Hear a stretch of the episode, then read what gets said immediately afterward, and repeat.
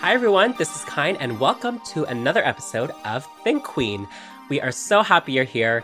Today's episode is a conversation I really hope resonates for all of you. I know it does for me. Today, we're going to be talking about the science of sexuality.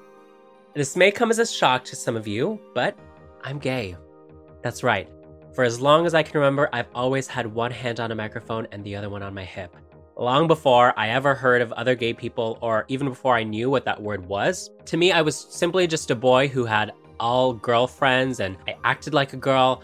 I remember when I was young, it always made people smile and laugh until I got older, and then all of that changed. People started calling me weird, and I just wanted so badly to be quote unquote normal. And I think a lot of queer people can relate to feeling like it's just not a choice. It's something natural in our brains and in our hearts that we can't control. I mean, I guess it may have been a choice for me to live a gay lifestyle and marry a man, but I mean, the alternative was to choose to suppress my own feelings and live my life as a lie, which why should anybody have to choose that? It's been a journey full of ups and downs, but today I'm constantly surrounded by gay people and allies who lift me up However, when I step outside of that bubble and encounter homophobia, it's still so jarring to me. There's so so many people out there who think that being queer is a choice and that it's something that they're just allowed to object to and that there's this agenda out there to influence young people into this lifestyle. And that's why I wanted to do this episode so we can all dive a little bit deeper. Where does biology intersect with culture in terms of sexuality? Where does nature intersect with nurture? We know that there are cultures in the world and throughout history that have a strict gender binary, no homosexuality. And then there are cultures where homosexuality is totally cool. There's free gender expression, and there are people who live outside the binary. Our guest today is someone who is an expert on sex. They've devoted their life to queer advocacy, sex education, and the empowerment of marginalized communities. And her name is Daniella Noël. Hi, Daniella. Hi, everyone. I wanted to sort of start out by just having you introduce yourself, telling us a little bit about your story and your background for those who may not know you. Yeah, so I have been living the queer lesbian lifestyle all my life. Almost the opposite story to what you were talking about with that. I was always a more masculine presenting girl. I just was like a tomboy my whole life and I didn't really understand my queerness, but I had a mom who was really awesome and inclusive, had uh, queer friends live at our home that were dealing with tough times. We really had an open door policy at our house. So there were friends, family members that came and stayed with us and lived with us if they needed support. So, yeah, it was just a great opportunity for me to get more exposure to queer people because I grew up in Burlington, Ontario. And it has uh, left a lot of stains of harm on me, but being queer wasn't one of them for me so much because I was able to go to my first Pride at 15 before I'd even come out to my mom. It was just like she goes to Pride every year, so she's like, "Come on, let's go." I love that. you know. So I was able to have the opportunity to not have to come out. I just got the ability, the agency, and the support of just being able to be whoever I want to be. And that's why I am such an advocate for marginalized folks is not just because there's so many intersections of our identity, being that black, being queer, I'm a person living with an invisible disability as well. There's so many intersections to my identity. I make my mess my message and I infuse that into everything that I do. So because I was a tomboy. I had puberty early. I had precocious puberty, if we're going to start talking about the science of things. I have higher levels of testosterone, not to the point where I'm intersex, mm-hmm. but just a slight variance. In the box that the medical community has said, oh, if it's yes. this high, you're intersex, which is, we'll talk about later. Yes. But yeah, so I had precocious puberty. My mom had to talk to me about sex at a very young age. I started watching Sunday Night Sex Show with Sue Johanson. I love the way she unflinchingly tackles the subjects of sex, sexuality, shame, stigma, all in one space. And the biggest thing for me is that you don't have to look sexy to talk about sex because I think that is one of the things. Like, I can look good, you know, I can be a sexy bitch, but I'm an educator and I want people to be looking at what's inside my brain, not what the outside looks like, and not to focus on those things. So I teach people how to do that in the workplace as well. I teach people how to do that with sexuality.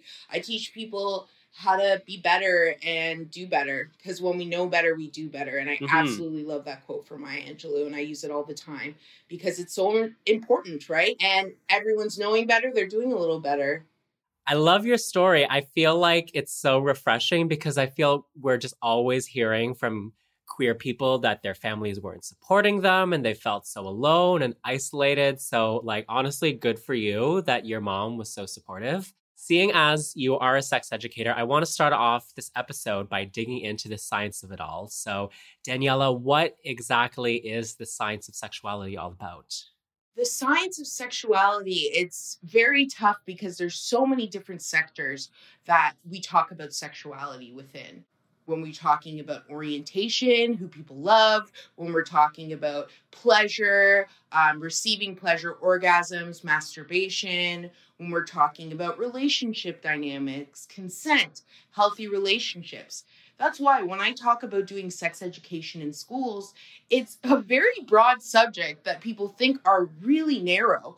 But sex and sexuality is encompassing so many parts of our life. So by saying, what is sexuality science? It is anything that has to do with people interpersonally, individually, whether it's talking about them having sex or when we're talking about for instance asexual folks uh, who may not have may not have sex a lot or at all on their choosing right mm-hmm. there are so many different attributes of talking about sexuality as science and there's some people who are doing it in a very scientific manner when we talk about what is a good study, how to how are studies performed. And sometimes it's just your basic level BuzzFeed, you know, or quiz the am I gay quiz. How many times did I have to take that one, right? so it really encompasses a lot. But it's important to know in the science of sexuality that we are just making sure that we include everyone into the discussion, especially people who identify from those communities. One thing that I can think of is intersex people. One in 10 people are intersex, which is the same occurrence as natural born redheads. But there are many people in society that are fearful to talk about their intersex identity. When I was tested as a kid, um, I had precocious puberty. When I was tested, they said to me, Oh, maybe she's intersex. Maybe that's why this is happening in their box I wasn't, but it was important to know that, you know, these people existed because when we can talk about all of the people that exist in our society, we can break down the stigma and then we can have quality research on how their bodies work, how their minds work, how they live and love. I had no idea that one in 10 people are intersex. I feel like I've researched this before. I thought it was closer to like one in 100. Like I thought it was much like rarer even that, but one in 10 seems like so much. Um, but I, I have heard, because I've done my own research on this, that like the way doctors diagnose intersex people at birth is there's such a gray area around it because basically all it means is that, you know, somebody is born with ambiguous looking genitals, which like so many doctors can take to mean different things. So I feel like it probably is really hard to pin down the exact percentage of intersex people out there. But anyway, since since we are on the topic of people being born outside the heteronormative standard, I have to ask you this because it's the much debated question. Are queer people born queer, or is there an element of culture and upbringing to it? Oh, the old nature versus nurture debate if Tegan and Sara and other completely queer multiples of twins can show us anything, it's that family lines can be queer. And theoretically, it's possible, you know, to soon see if there are genes that make us queer. But technologically, we have the ability, but we're not able to pinpoint um, specific genes yet. But it's coming soon. If we can listen to people firsthand and understand that it's not the nurture of a family member who says, I accept you for who you are that makes them queer. It's the ability to have somebody that will listen to their story and will accept them for who they are, no longer having to live into the shadows of life. And as a queer community, we know and we love. All, all hail Lady Gaga. She told us we are born this way, right? And we are. And I truly feel that I was born this way into this queer body. And I don't believe that anything that my mother did to be an accepting and loving person or taking me to pride when I was 15 made me queer. It made me say, wow, I have people around me who support me and care about me no matter how I identify or who I date. So it made me open to say, yeah, I am bisexual and that's who I am. So make sure we understand that when it comes to nature, queer folks are born this way. But it comes to nurture, we have to have a nurturing community around us to feel comfortable in being who we are because we were born this way. Yeah, I definitely agree. At least from my experience, I definitely feel like I was born this way as well. I couldn't change it even if I wanted to. But there is a big element that if you are born and raised in a nurturing community, it does help you sort of feel more comfortable with being yourself and at least feeling comfortable to come out and live the way you want to do. Because there are so many people in our society who don't have that upbringing. And there are so many people, I, I'm just thinking around the world, who live in like really homophobic countries and those countries may say that they don't have gay people, they don't have trans people. This is a new thing that's just coming from the West. But no, it's really just because those people don't feel comfortable with coming out in those societies. But obviously, we know that there are societies out there that enforce a very strict gender binary. But are there examples out there of other societies and cultures that don't believe in a strict heteronormative binary? So we can actually find that there are some genderless communities very close to you, Kyne. Tagalog folks and Tagalog speakers, it's actually a genderless language. I'm not sure if you knew that. Mm-hmm. And we can see in other cultures, in Maori cultures, if a wife dies in a Polynesian tribe, the man will take over the role as mother and the community will take over the role as father. So we can see that gender is very transformative and it's very fluid in many different countries. In the times before this, we can see Victorian times, uh, men were wearing wigs and makeup, uh, a lot of drag, to be honest. And they were expressing their gender however they chose. And they were still men. They were aristocrats. Uh, they were the highest in society. And they were able to express their gender however they felt. In egyptian culture we can also see the use of makeup and dress to express you know where you are from, express the um, level of society that you live in. Usually it's a lot of class more than gender. But recently we've said, hey, you know what? Blue is here, pink is here. There's nothing in between.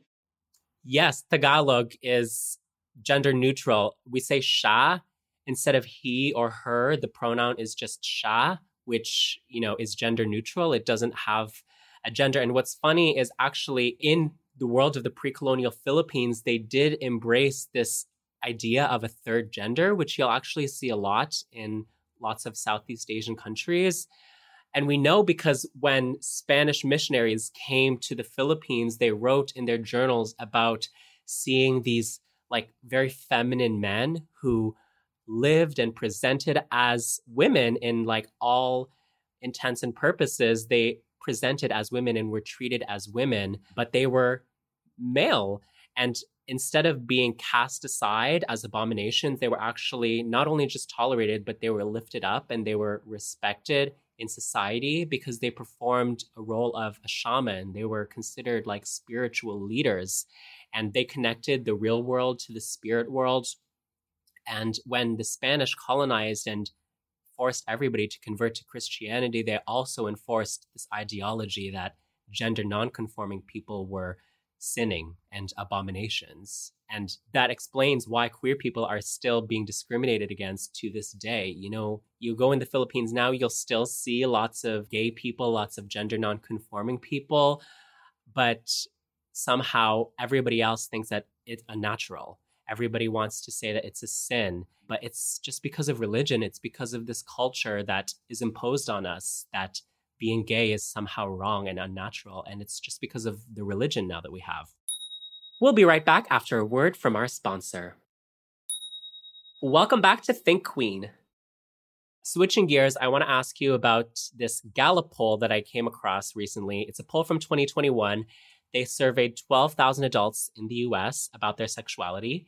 And what they found was that among the youngest generation, Gen Z, 21% of Gen Z identified as LGBT, compared to only 11% of millennials, 4% of Gen X, 3% of boomers, and 1% of traditionalists, which is the name for the generation older than boomers.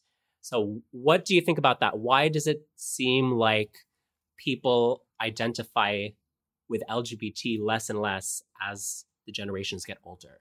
Exactly. So what you said, so the latter in that sense of it's because we are now giving youth the language at a younger age. This is not grooming, it is education. It is literacy. Sexual literacy is important because when we talk about mathematics, which is going to help us have financial literacy, when we're talking about sexuality and identity literacy, we're talking about, hmm, I am able to understand myself better. So I don't have to come out at 42 with two children, you know?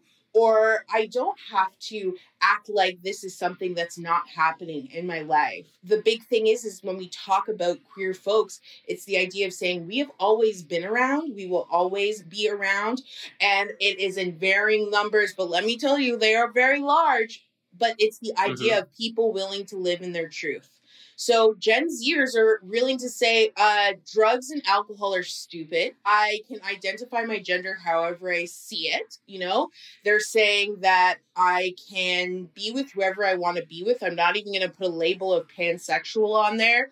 We went and did the bisexual to pansexual, and then Gen Zers are like, who cares about a rule book, right?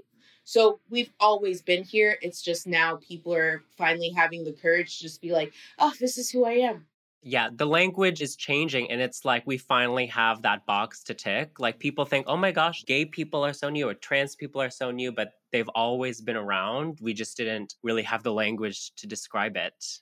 Yeah. Um, Gladys Bentley said in the Harlem Renaissance, Hey, I'm a lesbian. I'm marrying a white woman in the 1920s. Obviously, not legally, but had a little ceremony mm-hmm. situation, mm-hmm. right?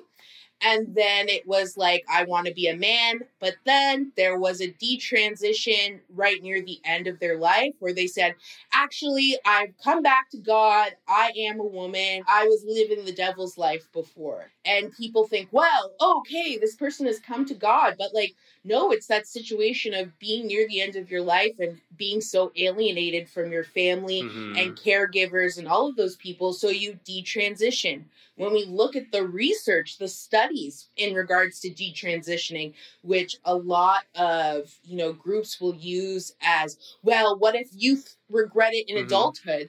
It is always environmental factors that are detransitioning the youth that made the decision for themselves. It's their family never talking to them again.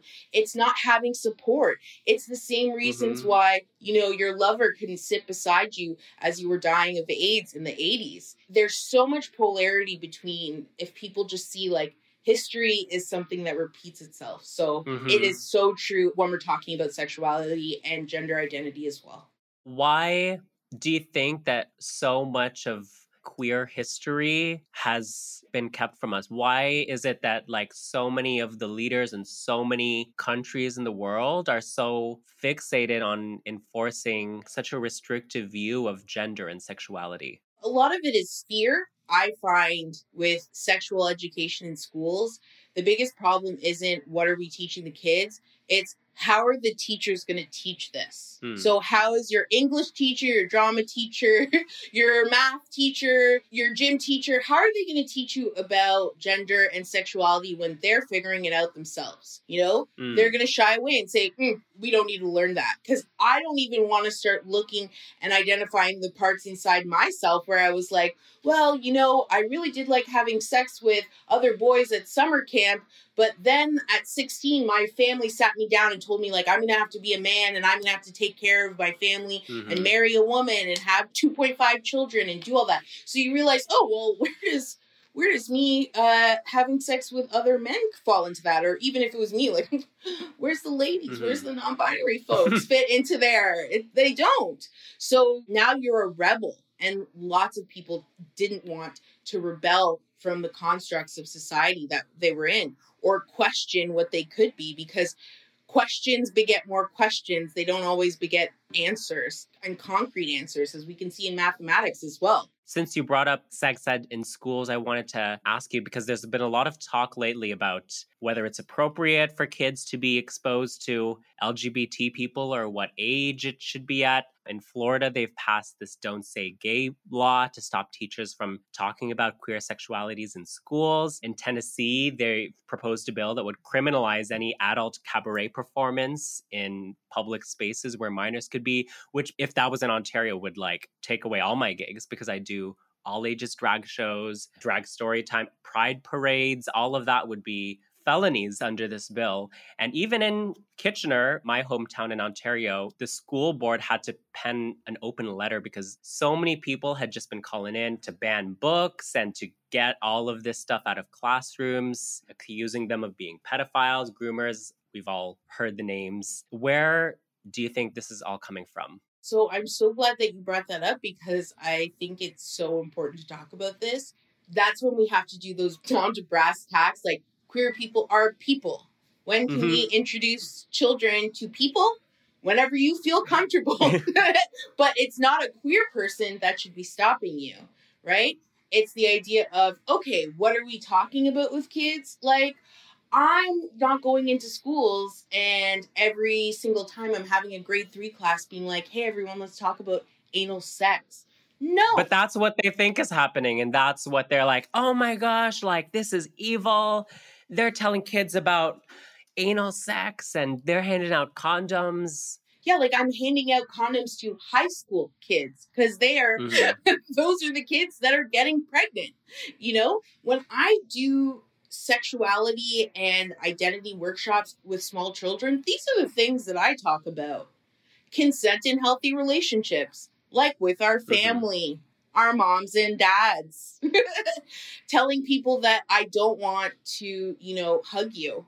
Teaching children that, especially with the news of the uh, sexual trafficking ring and having firefighters and people you trust, teachers, teaching children that trust is earned, not just freely given, right?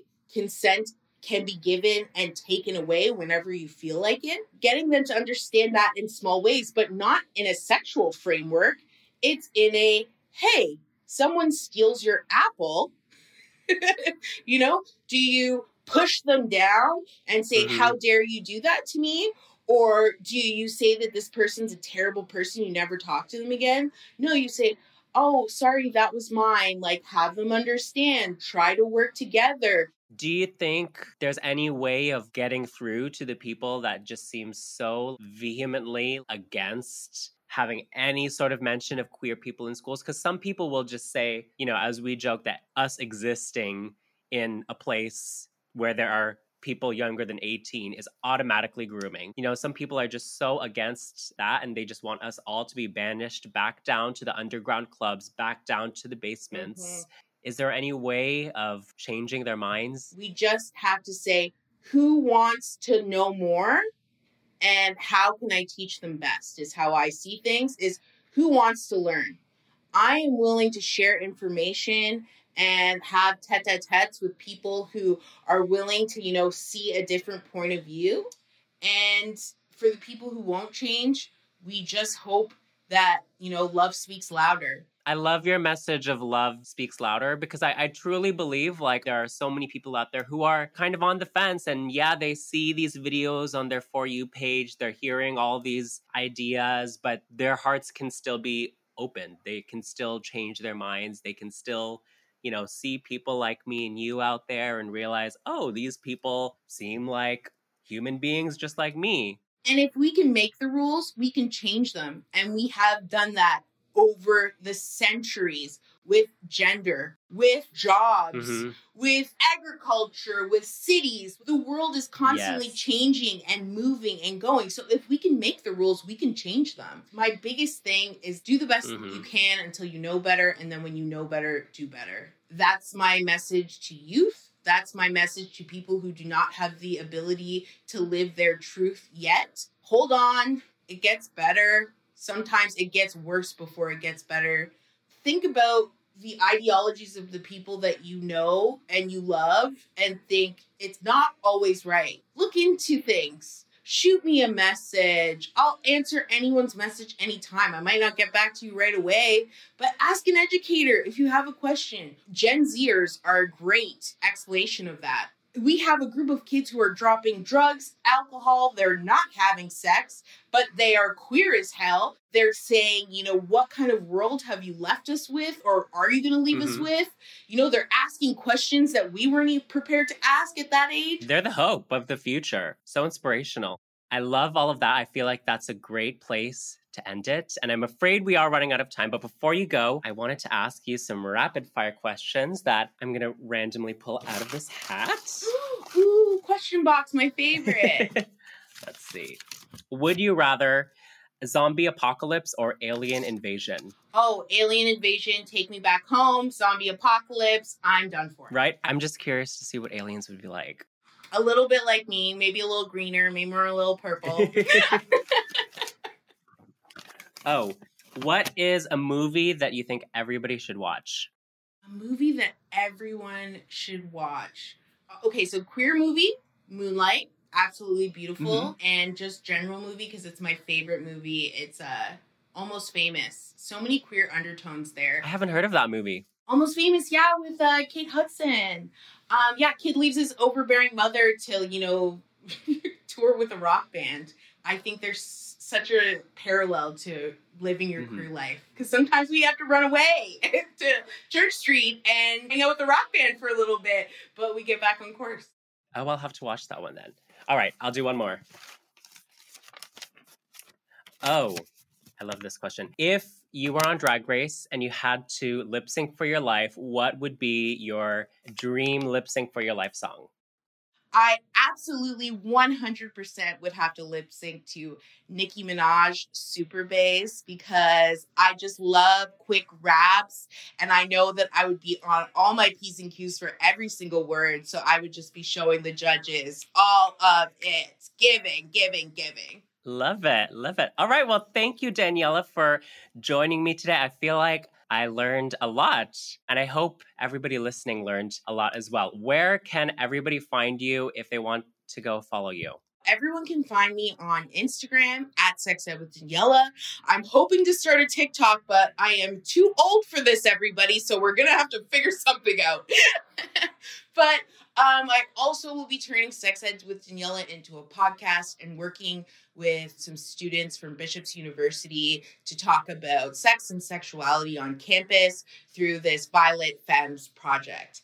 So I'm super excited for all of that. So if you want to stay posted, just add me on Instagram at Sex Ed with Daniella. I feel like I would have loved to have you as my sex ed teacher growing up. It gets really fun. We have a great time when I do workshops. So yeah, I would have brought you. I would have brought you right out of your little shell because I can feel. I, all right. Lastly, I have one more question before you go. I want to ask all my guests this: If somebody was listening at home, they wanted to be just like you do what you do, become a professional sex educator, where is the first place they should start and what advice would you give them? Have a love of learning. If you want to teach, you have to have a foundation of a love of learning and mentorship, mentorship, mentorship, mentorship. You want to be like me? Call up your local Daniella or call Daniella and say, hey, can you help mentor me? Because I do mentor people and mm-hmm. I help teach them how to do their own version of what I do because no one can do workshops just like I do them. Don't try to be the next Sue Johanson. Try to be the next sex ed with Daniella. I love it. Thank you. Thanks for being with Thank us. Thank you so much. It's so great. Bye, Daniella. Think Queen is produced by Entertainment One. Director of Programming at E1's Podcast Network, Sasha Tong. Producer, Maddie Hanukkah and Sasha Tong. Associate producers, Chris Chu.